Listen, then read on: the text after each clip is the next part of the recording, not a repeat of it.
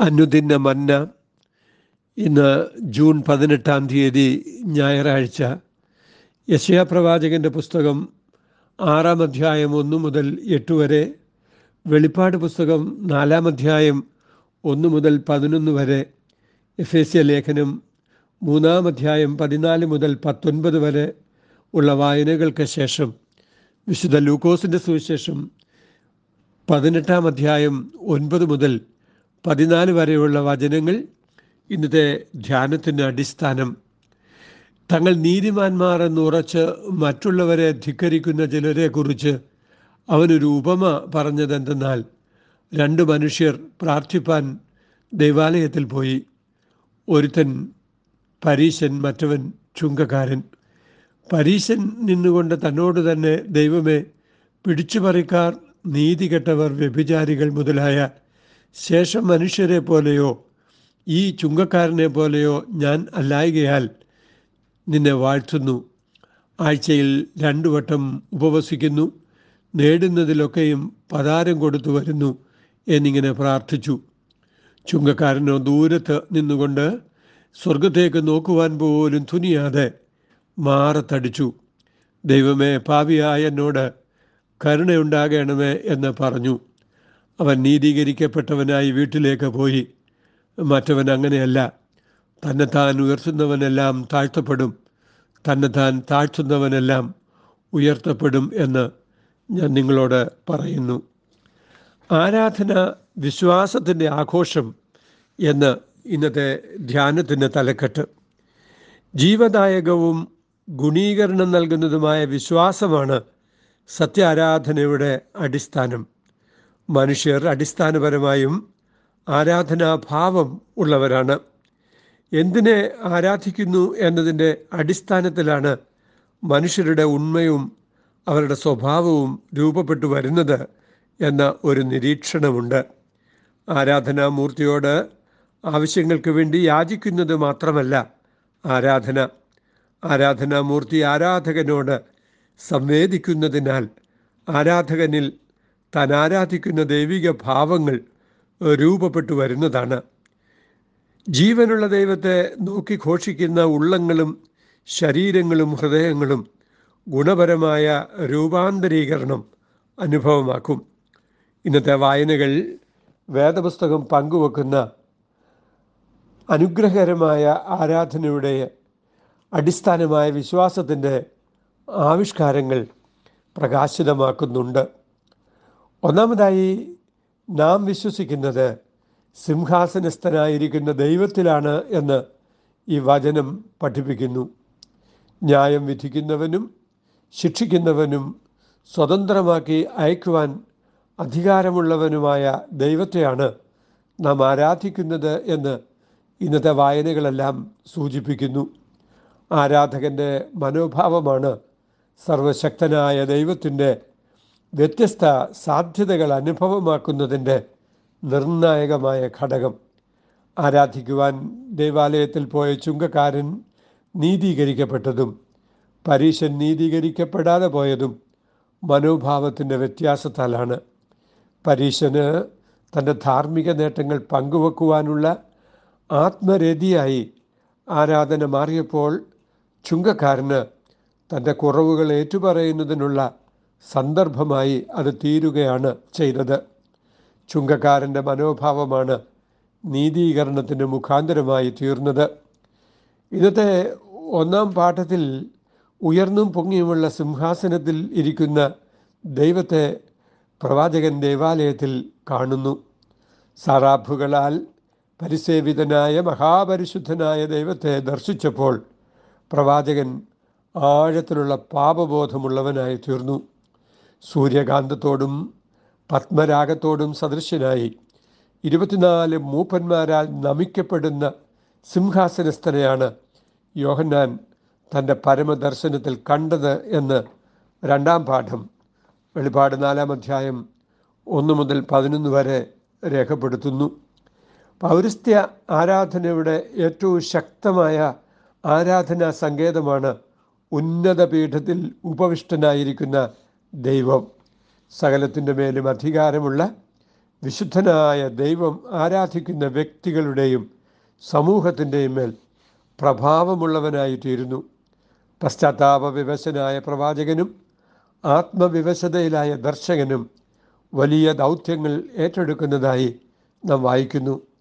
പരമമായ ദൈവദർശനത്തിന്റെ അടിസ്ഥാനത്തിൽ സ്വയം കാണുന്നതിനും ജീവിത സാഫല്യങ്ങളിൽ പ്രവേശിക്കുന്നതിനുമുള്ള അനുഗ്രഹമാണ് സത്യാരാധനയിൽ ലഭിക്കുന്നത്. അതുകൊണ്ടാണ് ആരാധന വിശ്വാസത്തിന്റെ ആഘോഷമായി തീരുന്നത്. ജീവിത പ്രതിസന്ധികളുടെയും പൊറുതിമുട്ടുകളുടെയും രോഗത്തിന്റെയും സങ്കടങ്ങളുടെയും മധ്യത്തിൽ സിംഹാസനസ്ഥനായിരിക്കുന്ന ഒരു ദൈവമാണ് നമ്മെ ന്യായം വിധിക്കുന്നത് എന്നും നമ്മെ നയിക്കുന്നത് എന്നും തിരിച്ചറിയുവാൻ ഇന്നത്തെ ധ്യാനം നമുക്ക് സഹായകരമായി തീരട്ടെ.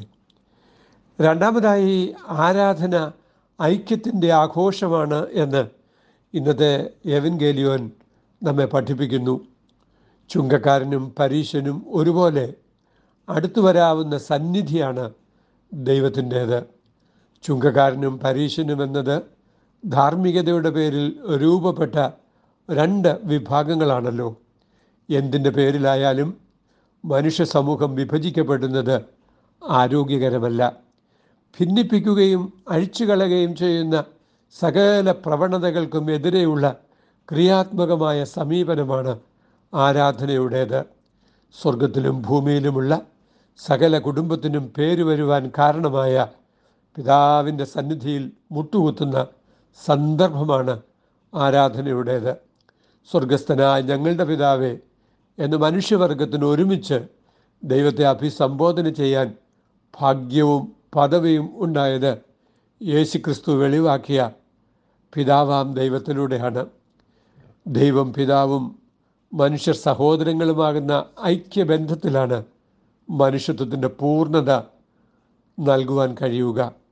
ക്രിസ്തു വിശ്വാസത്താൽ ഉള്ളിൽ വസിക്കുന്നതിനാൽ സകല വിശുദ്ധന്മാരോടും കൂടെ ക്രിസ്തുവിൻ സ്നേഹത്തെ അറിഞ്ഞ് ക്രിസ്തുവിന്റെ എല്ലാ നിറവിനോളവും നിറഞ്ഞു വരുവാൻ ദൈവം ഭാഗ്യം നൽകുകയാണ്. ക്രിസ്തുവിനെ ആരാധിക്കുന്നവർ ക്രിസ്തു സ്വഭാവങ്ങളിലേക്ക് വളർന്നു വരുവാൻ കഴിവുള്ളവരായി തീരുകയാണ്.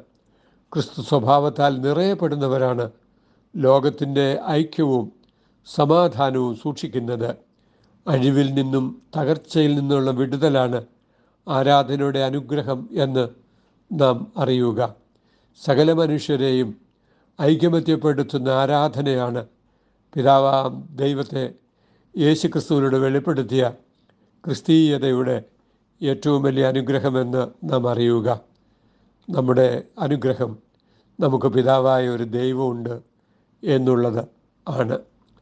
മൂന്നാമതായി ആരാധന നീതീകരിക്കുന്ന ദൈവത്തിലുള്ള ആശ്രയമാണ് സകല മനുഷ്യവർഗത്തെയും തുറച്ചു നോക്കുന്നത് പാപമെന്ന യാഥാർത്ഥ്യമാണ്. ലക്ഷ്യം തെറ്റിപ്പോവുക എന്നതാണല്ലോ പാപമെന്ന പദത്തിന്റെ മൂലാർത്ഥം. ദൈവസ്വരൂപത്തിൽ സൃഷ്ടിക്കപ്പെട്ട മനുഷ്യന് ദൈവസാദൃശ്യത്തിലേക്ക് വളരാനുള്ള ഭാഗ്യം ആണുള്ളത്. എന്നാൽ പാപം മനുഷ്യനെ അതിൽ നിന്നും വ്യതിചലിപ്പിക്കുന്നു. അനുതാപത്തിലൂടെ ദൈവത്തിങ്കിലേക്ക് മടങ്ങി വരുവാനുള്ള തുറവി മനുഷ്യർക്ക് നൽകപ്പെട്ടിരിക്കുന്നു. ദേവാലയത്തിൽ പ്രാർത്ഥിക്കുവാൻ പോയവരിൽ ചുങ്കക്കാരന് ആ ഭാഗ്യം അനുഭവമാക്കാൻ കഴിഞ്ഞു. പരീശനത് കഴിയാതെ പോയത് അയാളുടെ സ്വയനീതീകരണം കാരണമാണ്. സ്വന്തം പരിശ്രമം കൊണ്ട് ആർക്കും ദൈവസാമീപ്യം അനുഭവമാക്കുവാൻ കഴിയുകയില്ല. എന്നാൽ ദൈവിക പരിശുദ്ധി ഹൃദയത്തിൽ ഉയർത്തുന്ന അനുതാപത്തിന്റെ ദ്രവീകരണത്താൽ അത് സാധ്യമായി തീരുകയാണ്. ക്രിസ്തീയ ആരാധനയുടെ ഏറ്റവും വലിയ ശക്തീകരണം പാപമോചനം നൽകുന്ന യേശുവിനെക്കുറിച്ചുള്ള സുവിശേഷമാണ്. അതാണ് ക്രൈസ്തവ വിശ്വാസത്തിന്റെ ആധാരം. അതുകൊണ്ടാണ് ആരാധന ആഘോഷമാകുന്നത്. ദൈവം മനുഷ്യവർഗത്തിന് ഒരുക്കിയ രക്ഷാപദ്ധതിയുടെ ആഘോഷമാണല്ലോ ഓരോ ആരാധനയും. അത് ദൈവമക്കൾ അനുഭവിക്കുന്നു. അങ്ങനെ ദൈവമക്കളാകുവാൻ ദൈവം നമ്മയും സഹായിക്കട്ടെ. പാപത്തിന്റെ കാഠിന്യത്തിൽ അകപ്പെട്ടു പോകുന്ന മനുഷ്യർക്ക് ദൈവത്തോടുള്ള അനുരഞ്ജനം സാധ്യമാക്കി തരുന്നത് നീതീകരിക്കുന്ന ദൈവത്തിലുള്ള ആശ്രയമാണ്. സകല മനുഷ്യർക്കും കർത്താവ് നൽകുന്ന സുവിശേഷം നിങ്ങളുടെ പാപം കടും ചുവപ്പായിരുന്നാലും ഹിമം പോലെ വെളുപ്പിക്കാം എന്നതാണ്. നീതീകരണം നൽകുന്ന ദൈവത്തിന്റെ കൃപയിൽ നമുക്ക് ശരണപ്പെട്ട് കർത്താവിനോട് നമുക്ക് പ്രാർത്ഥിക്കാം. ഹീനരാമി മാനവരിൽ മാനസം കനിഞ്ഞഹൂ. മാനുവേലനെ തന്നൂരു പ്രാണനായക. ഇന്നേരം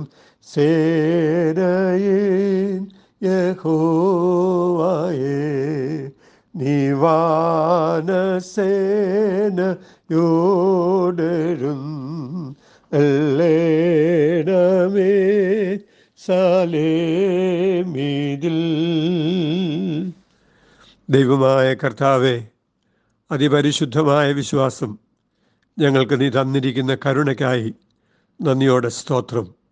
നിന്നെ സിംഹാസനസ്ഥനായി കാണുവാൻ. അവിടെ ഇരുന്നുകൊണ്ട് ഞങ്ങളെ പരിശോധിക്കുന്ന ദൈവത്തെ കാണുവാൻ.